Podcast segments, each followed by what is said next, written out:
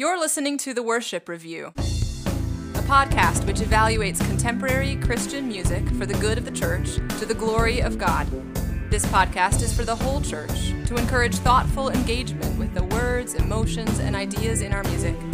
We hope you enjoy this week's episode.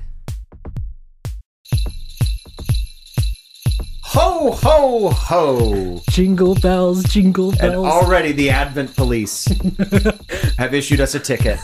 Are we or, are we the Advent police? That's the question. No. Who's the Advent police? The Advent police are, I, so uh, just to give a shout out, I know he's listened to at least a couple of our episodes. There's this guy on Twitter named the Odd Deacon. oh yeah. He's okay. had some good tweets lately about the Advent police.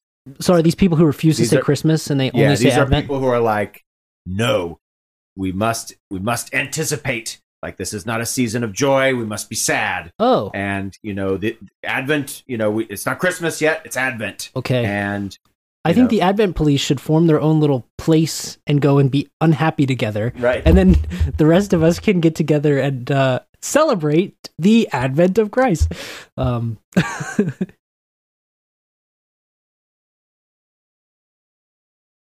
All right, Tyler, let's uh, get to the business of this podcast. What do we do on this podcast? We evaluate the songs that are sung in churches, but we're doing a little sideshow right now. We're going to come back to the songs that are sung in churches, and we're going to do some Christmas songs, Advent songs, season songs, holiday songs that are sung sometimes in churches, certainly sung by big Christians. I found so um, these are songs, by the way, that are all in the top 20 of the CCLI Christmas theme. okay. So these are Christmas songs that are sung in churches. Okay, so these are not merely it's not um all I want for Christmas is you. No. It's these are Christmas songs that are, people are actually singing in their Correct. churches. Yeah, Okay. correct. And so we're going to evaluate these songs uh, with a, the, not a lot of rhyme or reason to it. We just summarize the song. We go through the lyrics. We give a summary. We give a rating out of five. It'll be fun. Yes. I like to think there's reason if not rhyme. This song that we're doing this week is Noel, which is by Chris Tomlin, they say, but Lauren Daigle is the one that's singing the song. She's doing the singing.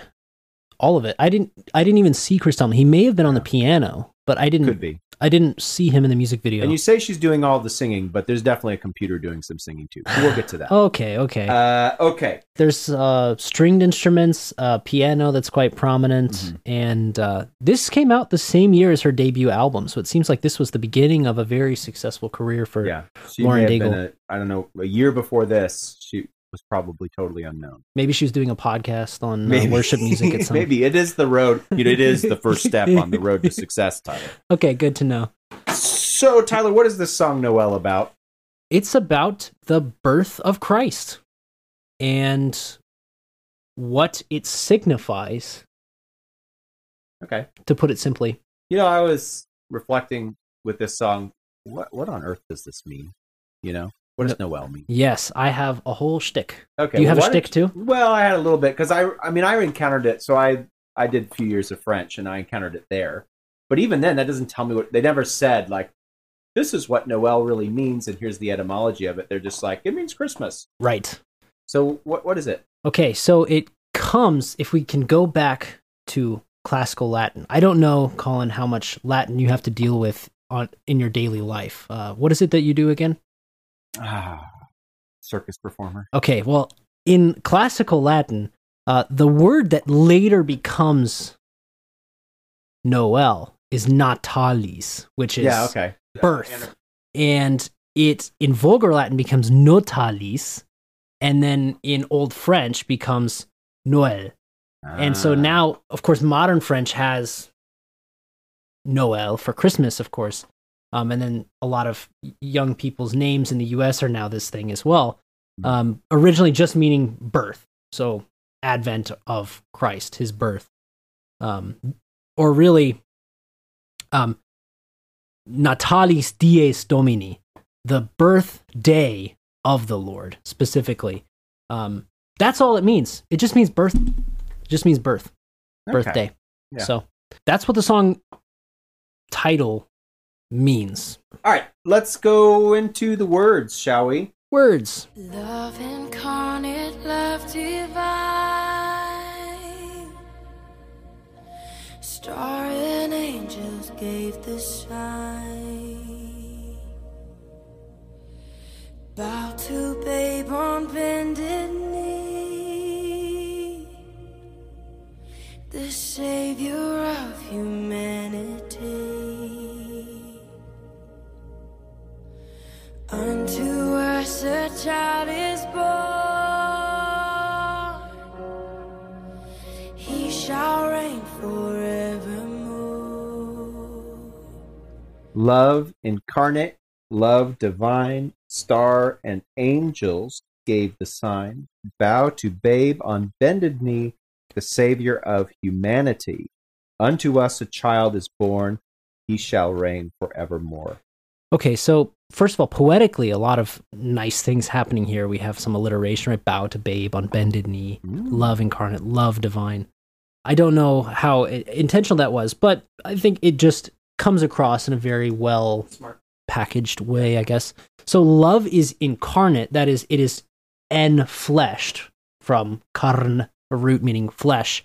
Um, love made flesh, love divine. So love that is of God. Mhm. Um, star and angels gave the sign. This is interesting. In Matthew 2, we can read about this star that led the wise men to Christ's uh, birthplace. And also, we can read in Luke 2 Yeah. about the angels. Right. So we have these um, heavenly, in both senses of heavenly, messengers bearing truth about the birth. Uh, one is a star, and the other one is, of course, um, angels.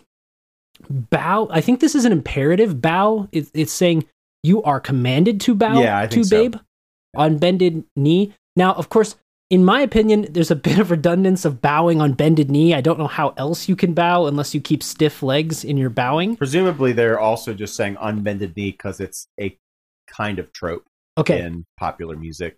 The idea of being on bended knee. Okay. Well, okay, fair enough. Uh, Although normally you could just say that's- genuflect, right? well, but- you could. I suppose one could say that. Which comes from genu, meaning knee, uh, but also related to genes and things like that. Um, flect, meaning bend, right? So genuflect just means to bend the knee. Tyler's been thinking about his Latin roots today. And so we bow to this babe. Babe is a kind of archaic word now for what it's being used for here. Yeah, And, and it, it seems like you only get away with this in Christmas music. sure. I don't see careful. babe ever used to mean child anymore. No. It's typically just a kind of babe is a term of endearment in English now. It's n- it really is no longer meaning a child. Yeah. But of course, we bow to a child that this specific child, Christ, on bended knee, redundant, but Colin's gonna let it get away. Um, the savior of humanity. So this this child, perplexingly, is the savior of all mankind. Is it? Okay. um, and this has been the controversial review. Um, so that depends on your um, interpretation of who is included in the act of salvation. So Yeah. if it's Christ's people, if it's his flock, if it's a specific, um, we would say either limited or particular in maybe reformed circles, Mhm. uh, people that is saved, um, they would. I don't think they would say the savior of all mankind in the No. sense of like the one who is saving all of mankind. no. Um, even so, uh, there are passages that describe him as um, savior of um, the world Yeah. in a in a kind of neutral sense. So, uh, John three sixteen, right? This Yeah. is the big famous one. For God so loved the world Yeah. that He gave His only begotten Son, that whosoever shall believe in Him uh, shall not perish but have everlasting life. So, um,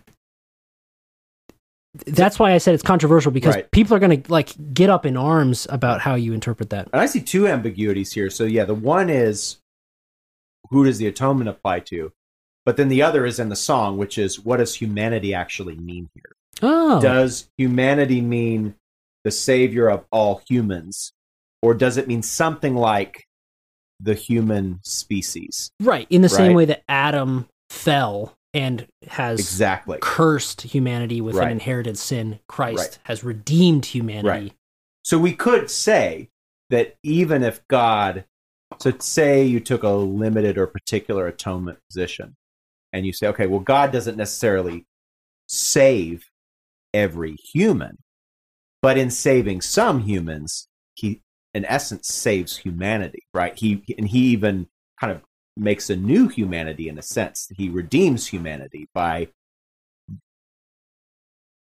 resolving the problem of sin.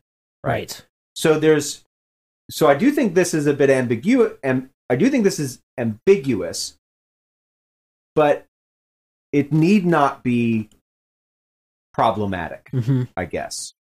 hmm But it's not automatic and I do think it could be misleading. Sure. Uh, It could be misleading. Sure. Sure. It's also curious that um, this inherited sin, sometimes sometimes called original sin, that all men uh, inherit from Adam, Christ is born without. Right. So he, um, interestingly, is both the savior of humanity and the the perfect man at the same time. Um, unto us a child is born. To to move on, if I Yeah. if I may, is obviously a reference to Isaiah chapter 9, Mhm. verse 6. For unto us a child is born, unto us a son is given, and the government will be upon his shoulder, and his name will be called Wonderful, Counselor, Mighty God, Everlasting Father, Prince of Peace. Uh, he, going back to the song, the text of the song, he shall reign forevermore. So we have this child coming into the world.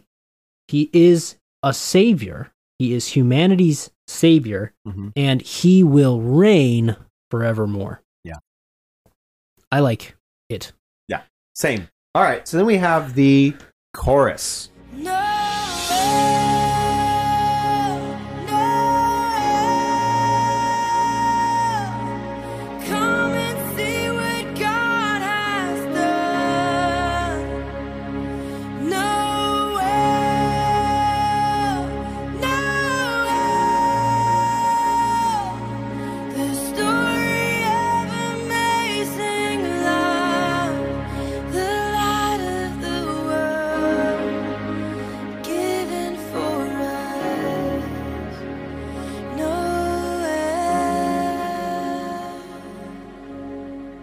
Noel. Noel, come and see what God has done.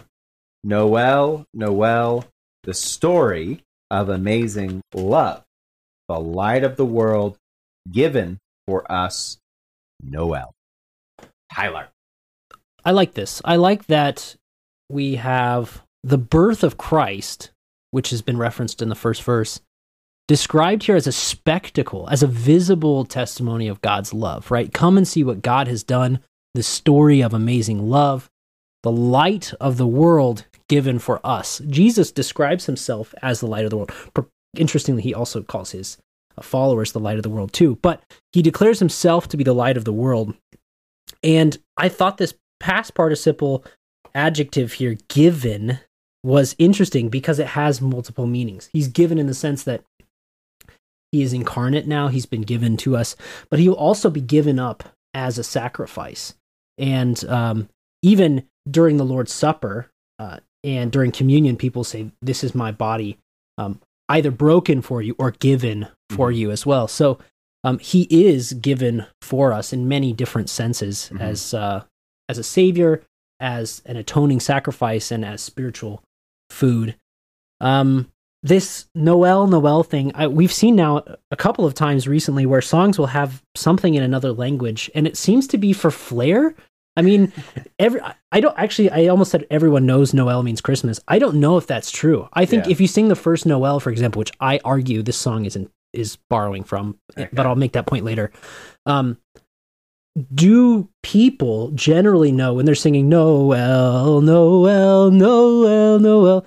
Are they thinking, oh yeah, Christmas, Christmas, Christmas, Christmas, or birth, birth, birth, birth, birth? I don't think so. I think it just is a word, kind of like babe, that you uh, uh, affiliate with Christmas time. I well, I have a listener email me pretty regularly, and I remember last Christmas one thing he said was when he was a child, he thought it was no, N O L L, because he didn't see it written out. It was Yeah. just no L, no L, no L, no L. I had no idea what it meant yeah. until I took French. No clue. That is one of the fun things about learning another language, though, because then you think, oh, every once in a while there's something Right. that becomes immediately obvious. Like, well, for me, it was zut.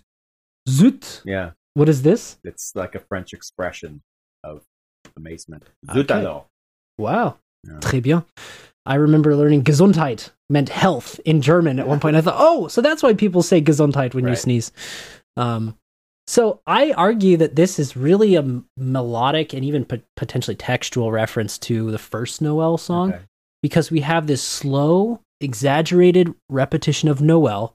It crescendos, ascending even in pitch. And it repeats. It repeats. It it ascends. It crescendos into this climax, and then gradually eases off in the chorus. Mm. That's exactly what happens in the first Noel.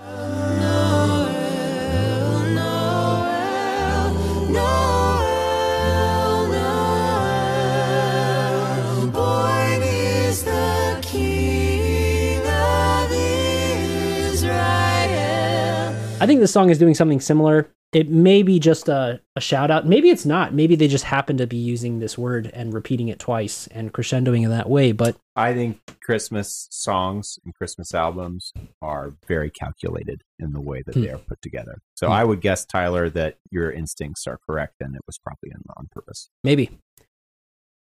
All right. So we get into the final set of text here. Son of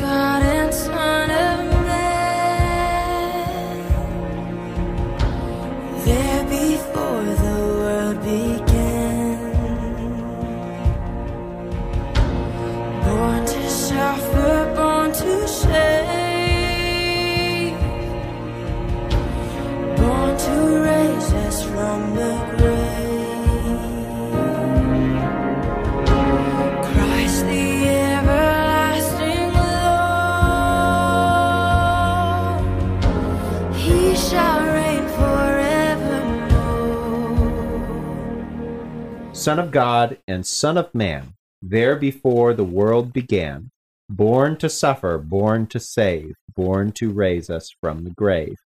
Christ the everlasting Lord, he shall reign forevermore. Okay, now this is a verse where I don't think we can say, oh, it just happens to be similar to Hark the Herald Angels Sing. I mean, remember Hark the Heralds, right? Born to raise the sons of earth, born to give them second birth. Um, also, we have the phrase Christ the everlasting Lord repeated here, verbatim Yep. from that song. So I think here it really is saying, um, shout out, just so you know, this is a Christmas song. Yeah, I think if the if if Hark the Herald was still in copyright territory, I think their lawyers would have a case with this song. Syllabically, this is exactly the Yeah. right template for Hark the Herald, Yeah. right? Son of God and Son of Man, Yeah. there before the world began. Born to suffer, born to save, born to raise us from the grave. Yeah. It's almost, this is just a hypothesis, maybe even some kind of wild theory. It's almost as if someone were writing additional verses to that song and then realized, well, we better put it to different music. I have to wonder if that's actually what happened, Tyler, Hmm. because Chris Tomlin has done that with other Christian songs, right? Amazing Grace. Well, he did that with Amazing Grace, My Chains Are Gone. Even writing another verse, right? The earth shall soon dissolve like snow. Joy to the world. Yeah, so Chris Tomlin did this also with the song Joy to the World, and he added a chorus to it. So maybe he was going to do some extra bits on Hark the Herald, and for whatever reason, just decided to go ahead and do this. Or maybe he was going to do Hark the Herald and was also going to do what was the other song you referenced? Um, Noel, first Noel. Yes. And then he just mushed them together into this song. Who knows? I like this Son of God and Son of Man, where we have this one person and two natures Yeah. aspect of Christ's humanity. Yep, which we already talked about. Like, and here we've got it really clear, Yeah. really clear Yes. right here. And we've also got the cross, which is again, I mean, purists. I don't know what a purist would think because, of course, Christmas, you know, is all about the incarnation. But there are often in evangelical renditions or reimaginations of traditional Christmas songs about the incarnation, often verses will be added to speak of what's going to happen to Christ. I like that.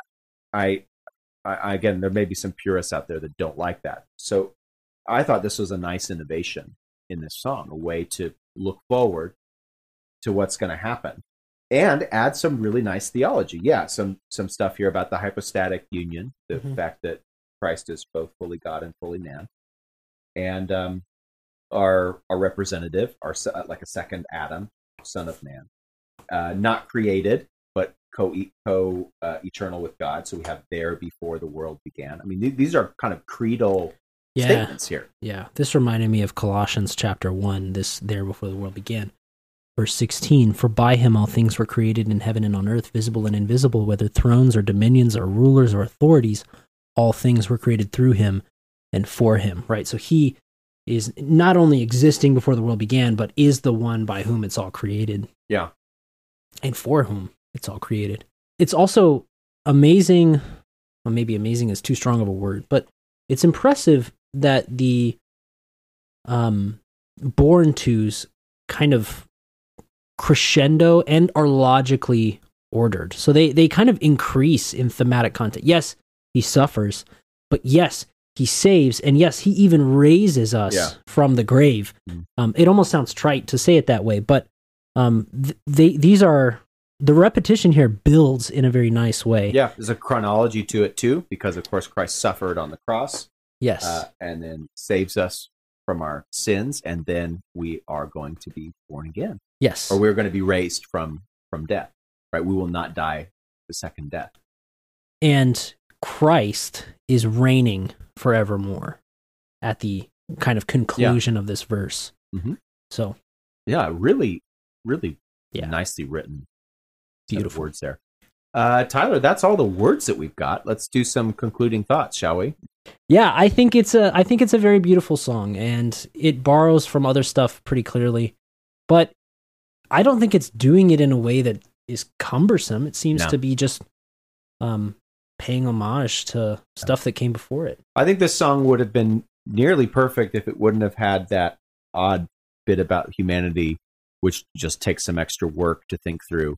Otherwise, I think this is a really strong song. Yeah, I agree. Simple and strong. I agree. And personally, the savior of humanity doesn't bother me as no, much. But no, of course not. But my point is, we obviously had to, we had to do a It little takes bit some of dancing. thinking. Yeah. yeah. All right. Well, Tyler, what did you rate the song? I give it five out of five Sean's. Sean's Sean's, like the name, S E A S N. E A N. Do you hear that? Yeah, sure.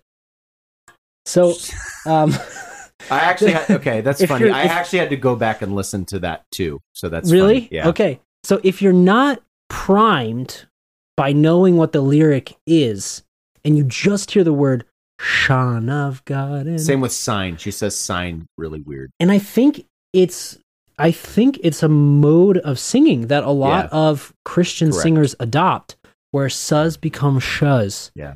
Um, I remember when we did a, a Lauren Daigle song a while ago. It was a more jazzy song. She was doing this all over the place. Yeah, and she doesn't speak that way. It's it's an affectation, and Yes. it's not just her. We're not picking on her. Nope. You're right. Like this is a like it's just a way of singing song. Yes. Sean Connery singing. Yeah, I don't know why it's become a thing. I don't know either. Um, William Labov was an American linguist, and uh, he would not tell people the word that he was playing for them, and then he would tell them, um, he would ask them to tell him what the word was. And so yeah, he's got this lady, um, this famous recording, and I think this was aired on 60 Minutes where they're interviewing Labov. in these experiments, we played, first of all, an individual word, black, and then people had to write down what they thought they heard. So you can do that yourself. What do you hear? Black. And then in another series, they heard, living on one black, now what do you hear? Block. Well, you changed your mind, and f- old senior citizens living on one block. this person is saying the word block the way they say black. So we can The shift in this one vowel seems to have a domino effect on the other four vowels, and they all change too. The result can be serious misunderstandings. So that's what this made me think of. Or she's, she's saying Sean. If you hear it isolated, it sounds like Sean. But if you hear it in context, you can infer from all the clues, including the fact that this is a contemporary worship song, When that you said she's saying that, sons. Colin, what'd you give it? I gave it four out of five unnecessary audiences because uh, briefly in the music video, so it's like a performance video where they're all on stage and stuff.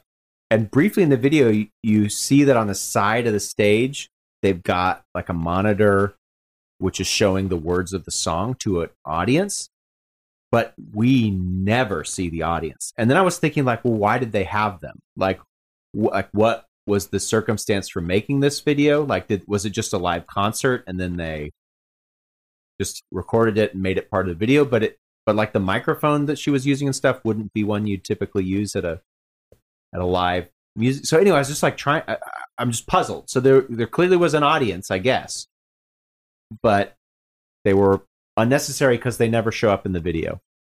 So that I almost dusted off. I didn't know whether it was against the rules to dust off old ratings because I also thought about doing it four out of five formants again. Ah, Because on that chorus, that first line of the chorus, that first Noel, Noel, the auto tune is overpowering. Like Mm. like it it it her voice goes really digital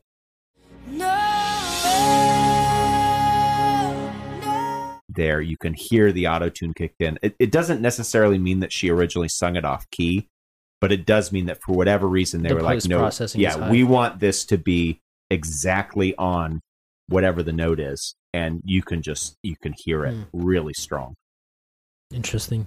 Yeah. Yeah, you can usually tell that because there's some some very small amount of tremolo in most people's Yeah, voices where that's the not there. pitch just kind of Yeah. maybe even- maybe it's just half a Yeah, cent. right Really, really tiny modulations in someone's singing voice. And if it's if you don't have that, if it's just Right. beep, like totally Right. straight, and even you can hear it in that, um, then it sounds like a robot.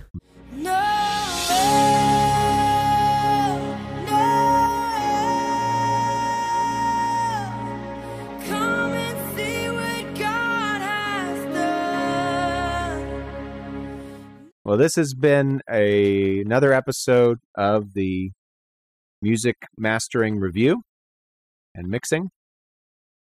We thank you very much for listening. Uh, we're going to do Christmas time music for the next few weeks, and then we'll go back into our series on just top songs that are being sung in Christian church.